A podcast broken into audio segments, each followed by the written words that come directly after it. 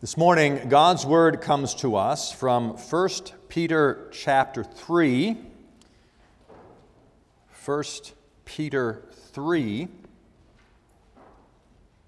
We're going to begin our reading at verse 13 and then read just through verse 16.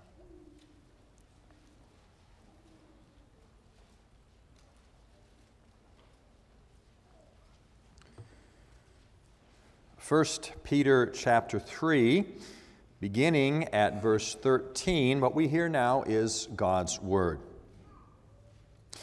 Now, who is there to harm you if you are zealous for what is good? But even if you should suffer for righteousness' sake, you will be blessed. Have no fear of them, nor be troubled. But in your hearts, honor Christ the Lord as holy always being prepared to make a defense to anyone who asks you for the reason for the hope that is in you. Yet do it with gentleness and respect, having a good conscience, so that when you are slandered, those who revile your good behavior in Christ may be put to shame. Here we end the reading of God's holy word. Well, this morning we are beginning a new sermon series uh, on the Word of God as it is summarized in the Belgic Confession. Incidentally, tonight we are also beginning a new sermon series. Uh, I don't know that's, ha- that's happened before, that two new series in the same Lord's Day. Tonight, beginning a study of the book of Philippians. So you're welcome back to come tonight and begin that series as well. This morning, a new series on the Word of God as it's found in the Belgic Confession. And doctrinal preaching uh, is certainly nothing new to our con- congregation. Uh, we spent the last number of weeks and months looking at the doctrine of salvation. Uh, it's our regular practice to preach the Word of God as it's summarized in the Heidelberg Catechism, and you've heard that a number of times, a confession you probably are fairly familiar with. Uh, the Belgic Confession, uh, probably not quite as well known as the Heidelberg Catechism or perhaps even the Canons of Dort. In fact, I would not be surprised if there are some of you here today who have never read uh, the Belgic Confession. But it is a wonderful summary of the truths of Scripture. It is a wonderful summary of the biblical faith. The Belgic Confession is one of the doctrinal standards of our church. Uh, we confess the Word of God as the final authority in all things, but we have three doctrinal standards that are in compliance with the Word of God uh, the Heidelberg Catechism, which we have studied, the Canons of Dort, which we have studied, and now the Belgic Confession. It is a summary of the Christian faith. And in fact, on the first editions of the confession, on the title page, there was a text that was cited. And that text is the text we read this morning, 1 Peter chapter 3, verse 15. In your hearts honor Christ the Lord as holy, always being prepared to make a defense to anyone who asks you for the reason for the hope that is in you. As I've said, confessional preaching, doctrinal preaching has a long history in Reformed churches. Uh, in fact, it's still um, one of the requirements. If you want to be a United Reformed church, you are required uh, at least once a Lord's Day to preach the truths of Scripture as they're found in the confessions.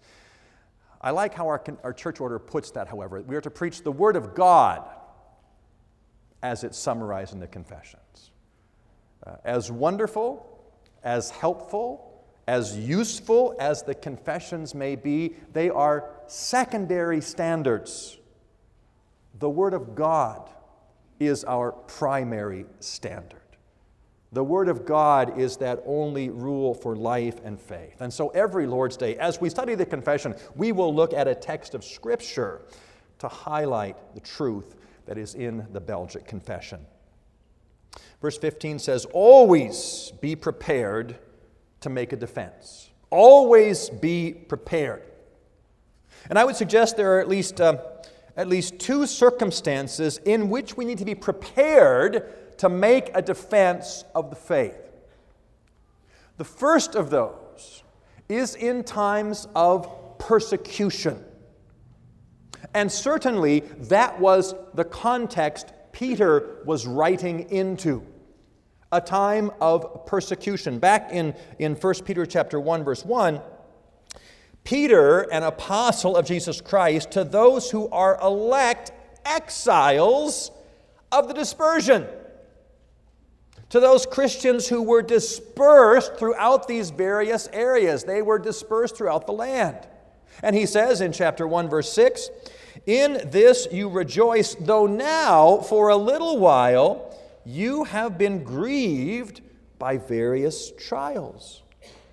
It was a time of difficulty, a time of persecution. Peter references that in our chapter, verse, uh, verse 14. But even if you should suffer for righteousness' sake, you will be blessed, suffering for the sake of righteousness, written into a time of persecution.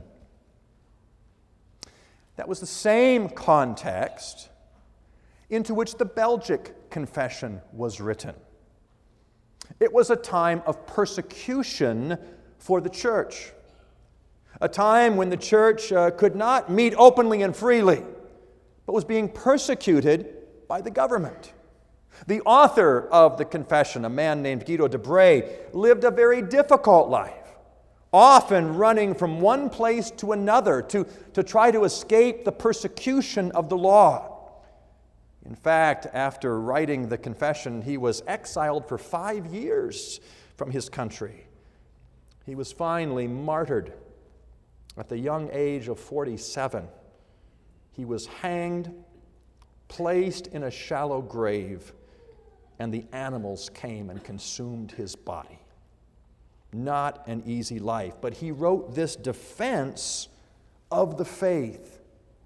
A defense for which he and the Christian church was willing to die. In the introduction to the confession, this is what is written We would offer our backs to the stripes, our tongues to knives, and our mouths to gags, and our bodies to the fire, rather than deny the truth expressed in this confession. So deeply they held these truths as a faithful uh, summary of what the Scripture teaches, willing to die for the sake of the truth. It's important to uh, always be prepared to make a defense in times of persecution. Now, I don't expect I don't expect many of us in the upcoming week will have that challenge given to us to have our, our backs to stripes, our tongues to knives. It is, not, it is not an overt time of persecution in the church. But there's a second instance in which it's good to be able to make a defense, and that is not persecution in the church, but a perversion of the gospel. And that is certainly the time in which we live.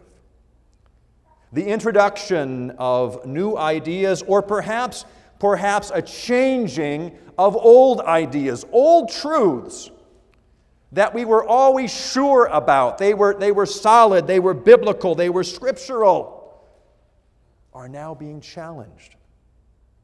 We think of something as fundamental as the doctrine of justification by grace alone, through faith alone, in Christ alone. We now have voices telling us that justification isn't what we always thought it was. Now, we studied justification a few weeks ago as a forensic, declaratory act of God by which we are not guilty, by which Christ's righteousness is credited to us. And there are those that say, no, no, those texts that we thought were so clear on justification just aren't that clear anymore. Justification no longer a forensic declarative act. Uh, the Bible's just not clear on what justification is.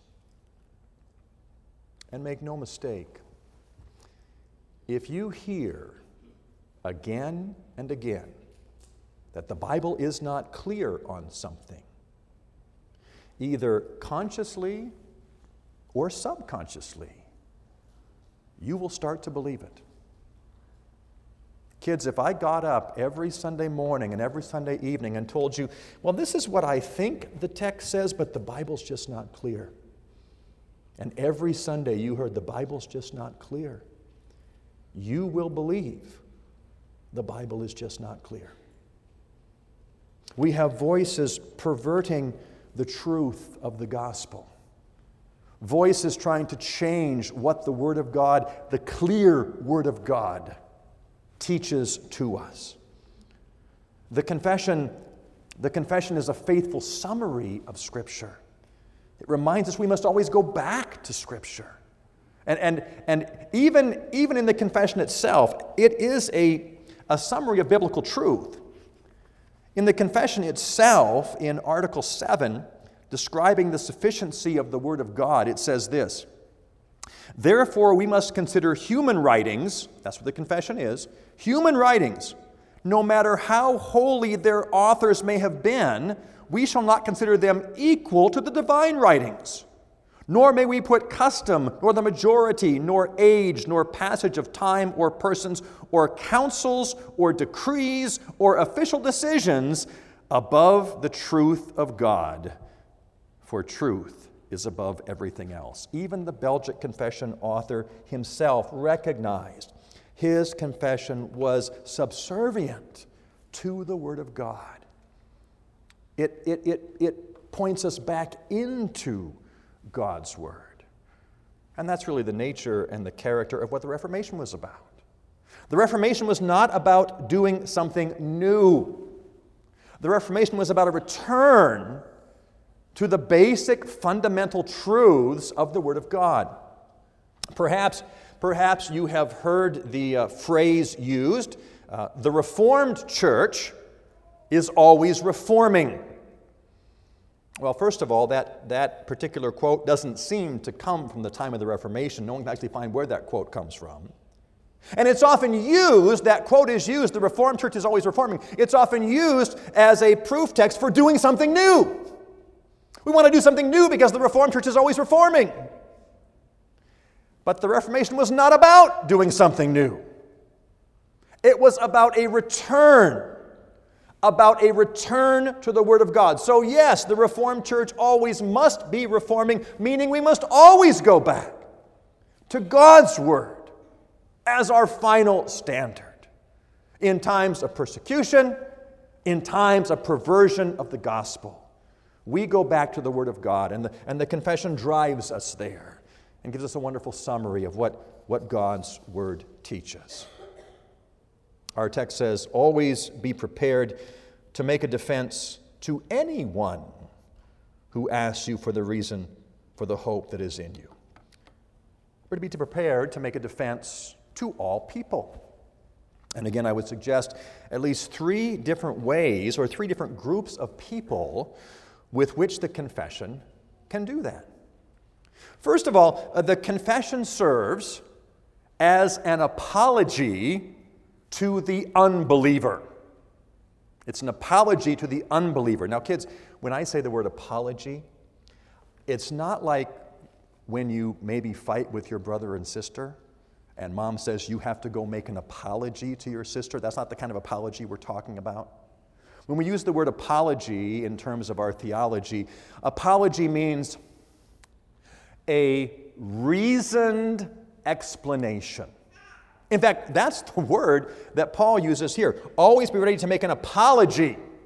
Make an apology for the hope that is in you. A reasoned explanation. And the confession helps us in that. It gives us a systematized approach to the truth of the Word of God, that truth which we hold so dear. It helps us to make that reasoned explanation, that, that reasoned defense. Some have suggested that, that our creeds, our confessions, are a hindrance in evangelism, when actually the opposite is true. The creeds and confessions help to give the big picture of what our churches believe. We can certainly take people to the Word of God, but if they want to have a systematized approach to the doctrines of the church, we bring them to the confessions because they faithfully reflect the Word of God.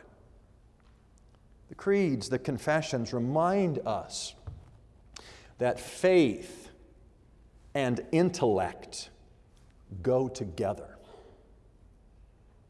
It is not as if when you come in the church, we ask you to check your brains at the door and simply, simply accept whatever is said. No, our, our, our faith is a reasoned faith. I've used the phrase before it's an intellectually satisfying faith because it's a wonderful, it's a wonderful faith that arises out of God's truth. We don't check our brains at the door. Faith and intellect go wonderfully together. So this morning, once again, if, if you are here and have not, have not embraced Jesus Christ, I'm not telling you turn your brain off and do so. But rather hear the Word of God and hear the call to faith and repentance and put your faith, a mindful faith, in Jesus Christ because of what he has done, what he has accomplished, not because he gives you a warm feeling in your heart. Put your faith in him with heart and soul and mind and strength. The confession helps us to give an apology to the unbeliever, a systematized set of doctrines that they can look at. Secondly, the confession is a teacher for our children. The confession is useful for instruction at home. Now, certainly the Heidelberg Catechism is useful for that as well, but the Belgic Confession is useful for our instruction at home. And I would, I would urge you, I would encourage you, as parents with young children, to, to take full advantage of this sermon series. To take full advantage, we're going to go through about an article every week, a couple exceptions to that. So you'll know what's coming. And I encourage you to read through that article with your children as you have devotions for them and, and even make a game out of it. Say, now, now this is what the confession says. What text do you think Reverend Nymeyer is going to pick to preach on this particular article of the confession? Uh, or maybe say the question this way What text would you pick to preach this article of the confession?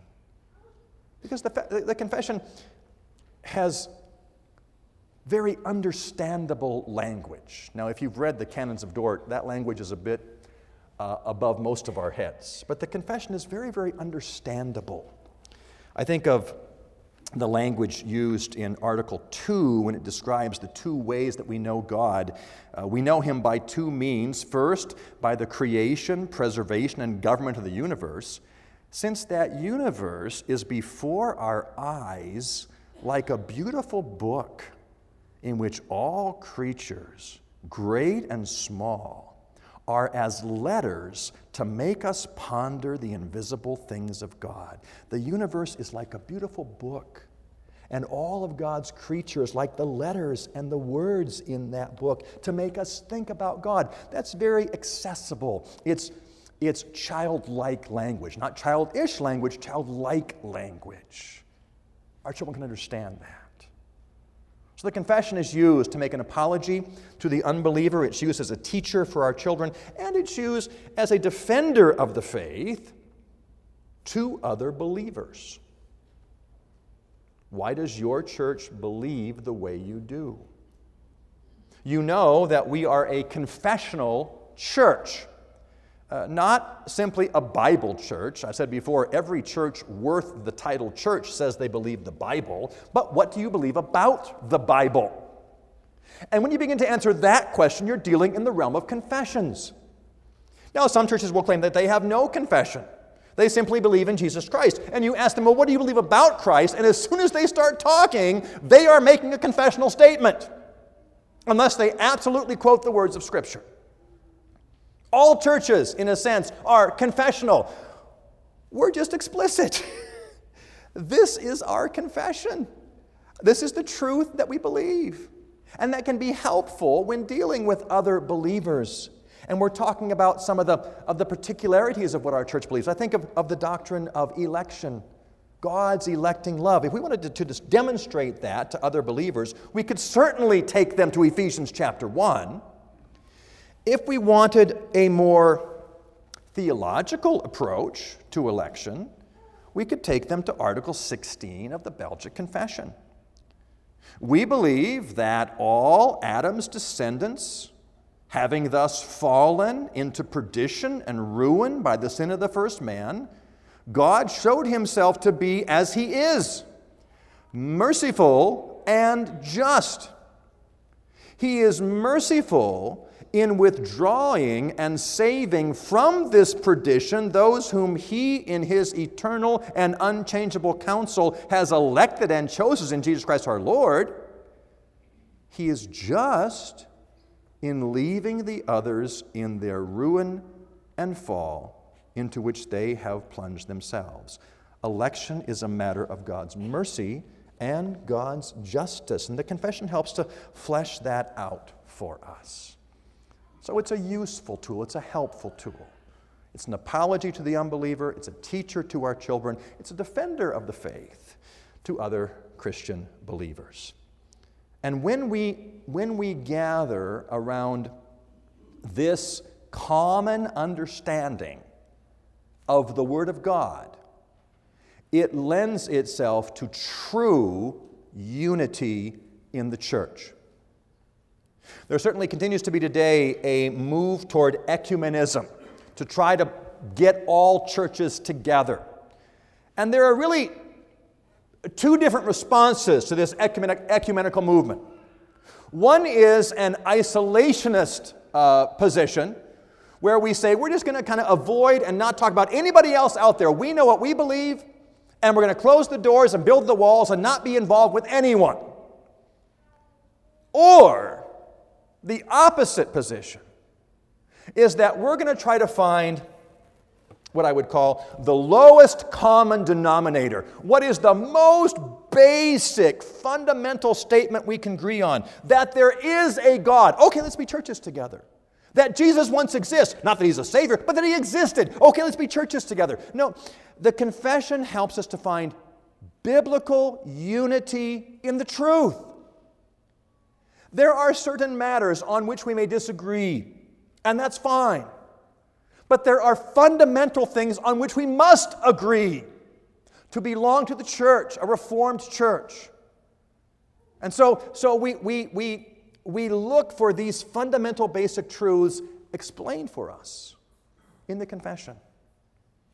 As a federation of churches, we have a synod that's our broadest assembly that will meet in about two weeks. And one of the things we will do at the beginning of that assembly is all the delegates will stand to affirm their belief that the Reformed confessions are a faithful understanding of the Word of God. We confess that together. These are true to God's Word. We, we, we have these fundamental statements with other like minded churches outside of our federation. We believe the same truth, the same doctrine, the same understanding of Scripture. And so, if in God's providence you should find yourself moving away from our church to a new area, the first church you're going to look for is one that will affirm the truth of the confessions, that will affirm these same, fundamental doctrines because that is where true biblical unity comes from. Unity in the truth, the basic fundamental truth of the Word of God. As Reformed churches, we have a wonderful biblical heritage. It's a heritage that has been codified in the confessions of the church. They are a helpful tool that we might be prepared to make a defense to anyone who asks for the reason for the hope that is in us. Now, the confessions are not hard to find. I would encourage you to read them throughout the week. They are in the back of the Trinity Psalter hymnal, they are in the back of the old blue Psalter hymnal. If you prefer to go online, you can find them on our church's website, a link to them. You can find them on the URCNA website. Or just Google Belgic Confession, it'll pop up. They're easily accessible and a wonderful tool to help us in our walk with the Lord.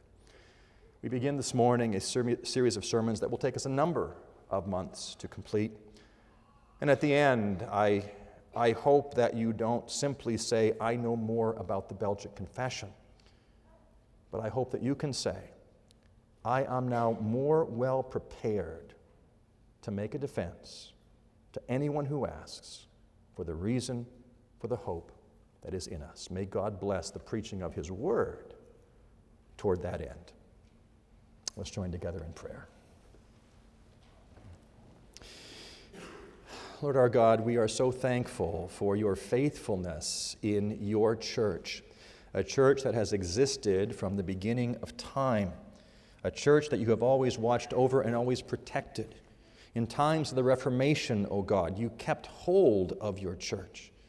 And you, you allowed certain men to arise who would write uh, human documents, but human documents that pointed to and were faithful to uh, your holy word. Lord God, may we not um, ignore our own history. May we recognize we stand on the shoulders of those who have gone before us. You've given us a wonderful heritage.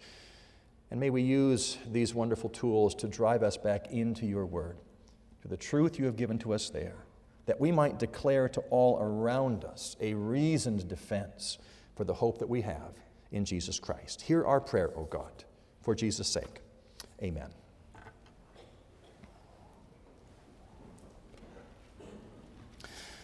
We turn to number 416 in the Trinity Psalter hymnal. 416 Your hand, O God, has guarded, guided your flock from age to age. Your faithfulness is written on history's open page. We're going to sing all three verses. 416. Let's stand together as we sing.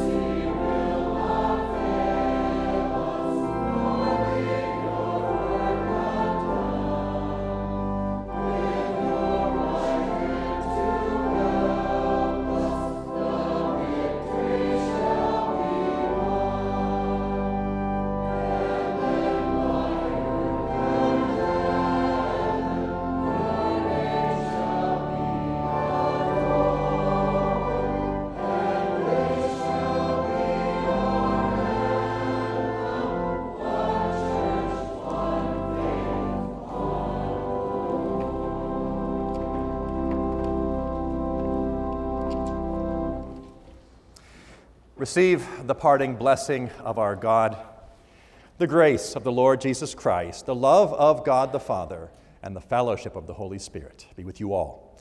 Amen.